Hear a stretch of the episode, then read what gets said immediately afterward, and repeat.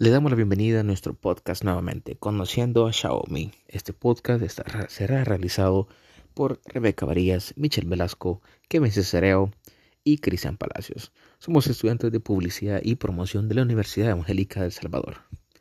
En este podcast vamos a hablar sobre una nueva novedad, el Redmi Note 9 y Redmi Note 9 Pro. Xiaomi, como siempre hemos venido hablando, tiene varios caballos de batalla para ganar en la gama media 2020.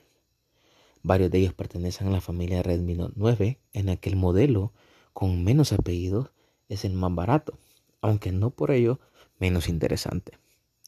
Haciendo compañía a los Xiaomi Redmi 9S y Redmi 9 Pro.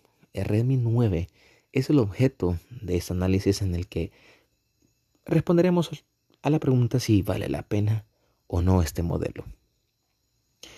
Vamos pues en este momento a revisar detalle las características y el comportamiento de este Xiaomi Redmi Note 9. Al terminar la gama media baja, que cuenta con algunas bases al tener en cuenta como una batería de gran amperaje y una configuración de cámara, al menos sobre el papel, ¿verdad? El Xiaomi Redmi 9, lo mencionamos anteriormente, eh, tiene una curiosidad muy particular y es que renuncia al cristal para posar el plástico en su, en su parte trasera. No obstante, parece haber acertado en la, paleta, de colores y en concreto a la unidad de colores azul, que es bastante bonita y llamativa en nuestra opinión.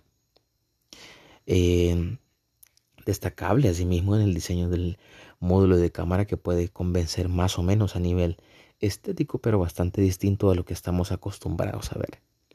La principal eh, penalización viene a nivel de dimensiones. Supera los 16 centímetros de alto y roza los 20 gramos. Medida en la que hace Redmi Note 9 un terminal algo complicado de usar al, usuario. El Xiaomi eh, Note 9 es bastante llamativo por la parte trasera. La construcción es sólida y está bien rematado. A pesar de que no cuenta con materiales premium, destacar también que pues a este punto el botón de encendido queda bastante accesible, a pesar de ser una terminal muy grande, no tanto como los botones de volumen, que están bastante altos y que nos obliga a estirar un poco el pulgar, eh, más de lo que nos gustaría.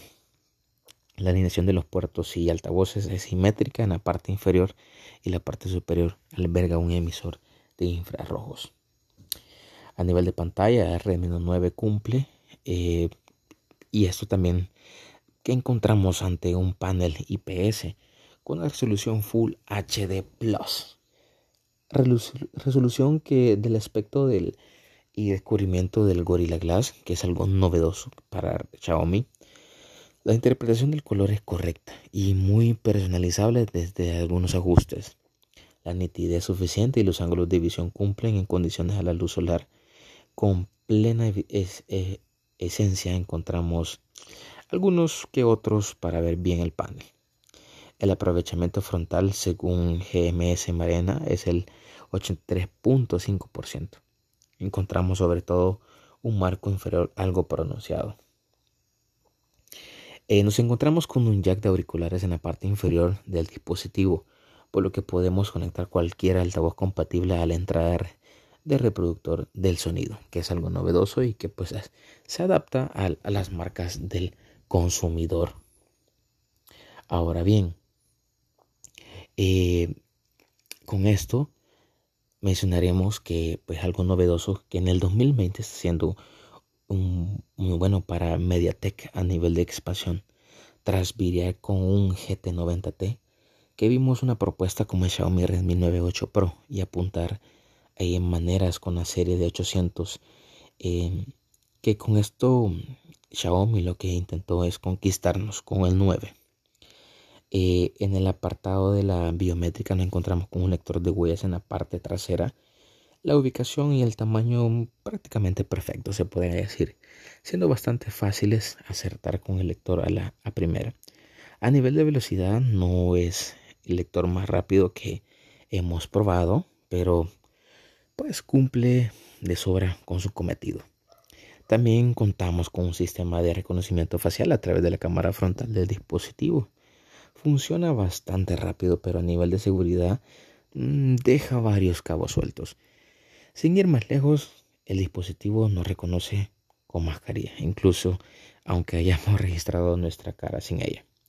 A nivel de software, nos encontramos con un Android 10. Para nuestra sorpresa, está actualizado con el parche de seguridad del mes de mayo. Esto es todo un punto a favor, ya que los terminales económicos suelen quedar algo olvidados a nivel de, de seguridad. Podemos destacar lo personalizable que es el cuidado de, de, esta interfaz y la fuerte precarga que aplicamos, incluyendo algunas de ellas se pueden desinstalar y otras no. La mm, capa nos gusta bastante, aunque como indicamos en el apartado de, de rendimiento, en el caso de este Redmi Note 9, las animaciones y funcionamiento de la misma no es tan notable. Si hablamos de autonomía, eh, los más de 5000 amperios del Redmi 9 lo hacen rendir de forma sobresaliente a otros. Mm, los dos días de uso están garantizados, con un uso medio, con un panel que nos gasta demasiado, un procesador que no demanda demasiados recursos y una enorme batería. El Redmi 9 puede superar las 10 horas de pantalla si se lo propone. Uno de estos teléfonos con los que podemos llegar a los días de un uso sin menor problema destacando que bajo ninguna circunstancia sufre de un dendraje, de, eh, excesivos. Podemos jugar, hacer fondos y usar todo tipo de aplicaciones sin que el móvil sufra, y esto es algo novedoso para Xiaomi. La batería al disponer de un tanto amperaje y un, y un tan poco gasto suele bajar de forma progresiva. La carga rápida es de 18 watts. Ahora bien, Apunta como curiosidad que nos hemos encontrado al el, contador de horas de pantalla en esta versión, ya que nos encuentra donde nos encuentra donde es habitual. Del mismo modo, aplicaciones como GSM Battery Monitor nos contabiliza bien el tiempo de pantalla, eh, por lo que la estimación de horas se ha hecho contabilizando horas de uso de forma de Xiaomi y esto ha apostado por una configuración de cuatro cámaras traseras para Redmi Note 9. En concreto, nos topamos con un sensor principal de 48 megapíxeles junto a una ultra gran angular de 8 megapíxeles. Los otros dos sensores son un macro y otro sensor de profundidad para obtener un mejor modo de retrato. El resumen es que el teléfono cumple de forma mm, más o menos algo que se puede decir que se cumple con su sometido. Aunque vamos a repasar ante las aplicaciones de la cámara. La aplicación de la cámara de Xiaomi es bastante completa. Cumple con su cometido eh, básico para permitirnos acceder a las funciones como el modo retrato, noche, panorámico e incluso se podríamos decir modo manual para ajustar lo que gusta las fotografías, que es un modo pro. En resumen, una app muy completa. Eh, en el apartado de la fotografía diurna de Redmi 9, mm, si los usuarios eh, menos exigentes se encontrarán ante una cámara versátil que ofrece fotografías correctas.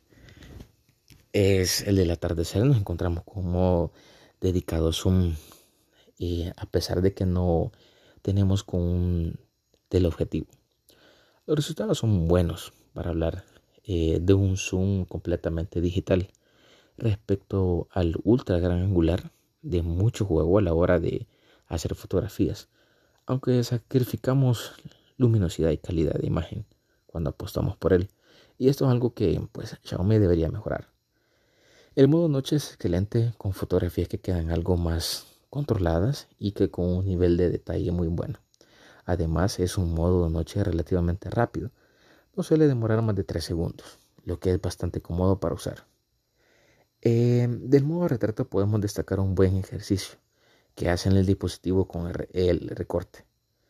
Em, con esto podríamos decir que se trata de un buen retrato, contextualizando en la gama del producto. El modo macro de Xiaomi se activa de forma automática cuando nos acercamos muchos a un objeto. Preferimos la implementación del objetivo, pero el macro no deja de ser un sensor que aporta versatilidad y que permite realizar fotografías algo distintas respecto a lo que estamos acostumbrados a ver.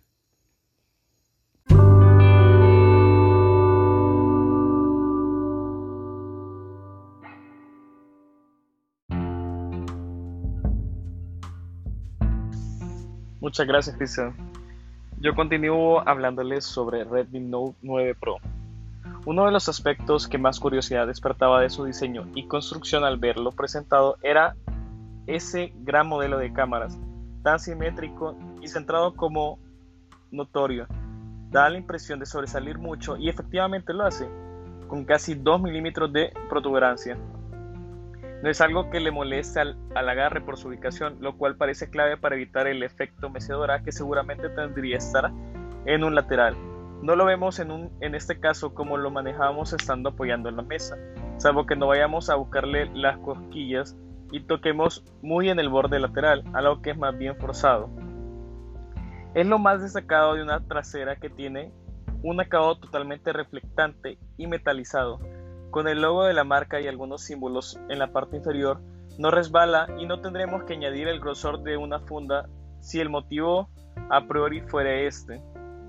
Esto último es importante, dado que es un móvil de lo que ahora es tamaño medio y es sinónimo de ser grande, aunque ha logrado contener el grosor de los lados, dado así la sensación de que es menos grueso. Es voluminoso, aunque en la tónica habitual en la actualidad. De hecho, en un muy volumen aproximado al de Realme 6 Pro, ha logrado meter una batería bastante mayor sin aumentar el peso.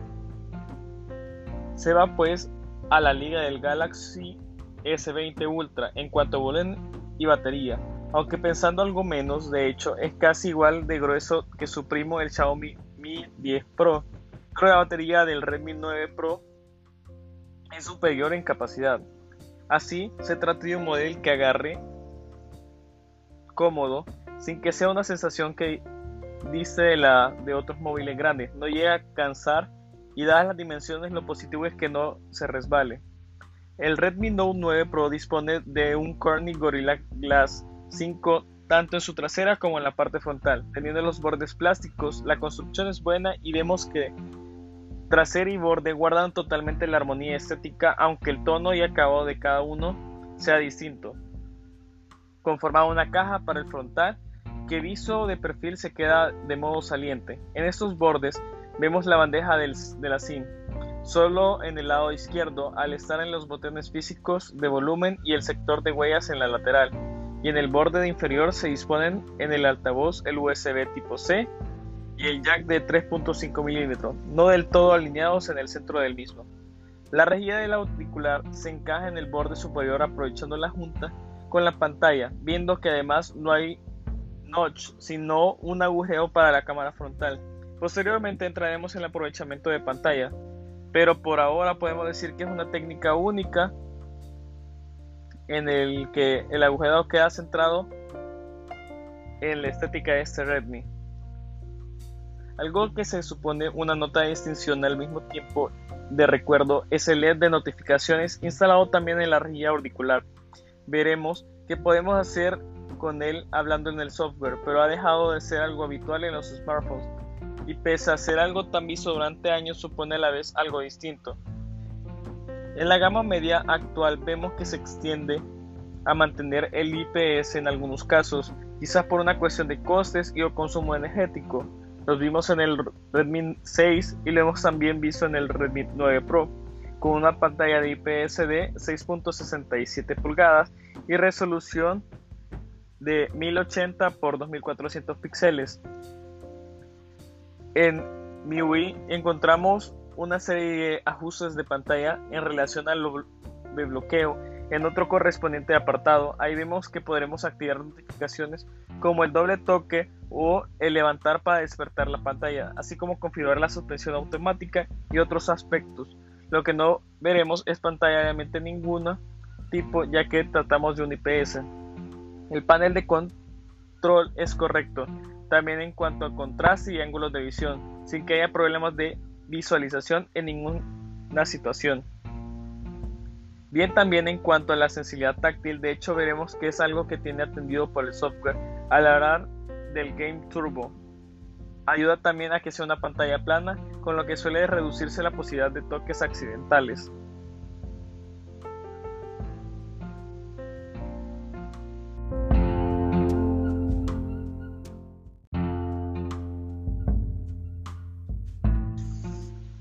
El software donde el Redmi es menos Xiaomi que otros. En este Redmi Note 9 Pro, el software va cargado de Xiaomi sobre el sistema operativo de Google, viendo la versión 11.01 de MIUI Global sobre Android 10. La estética, pues, viene definida por esta capa de personalización, con un estilo sencillo que se disfraza todo lo que veríamos en un Android Store. En el preload del sistema encontraremos ya algunas opciones para ir personalizando el sistema y la interfaz, como elegir el buscador predeterminado, cambiar el tamaño de la fuente o el tema. Se nos instalarán automáticamente las utilidades del sistema y las apps de Google, así como algunos terceros que podremos eliminar. Bueno, por esto es todo. Si quieres saber más de los productos de Xiaomi, te invitamos a seguir escuchándonos. Subimos capítulo cada domingo. Pasen un feliz día.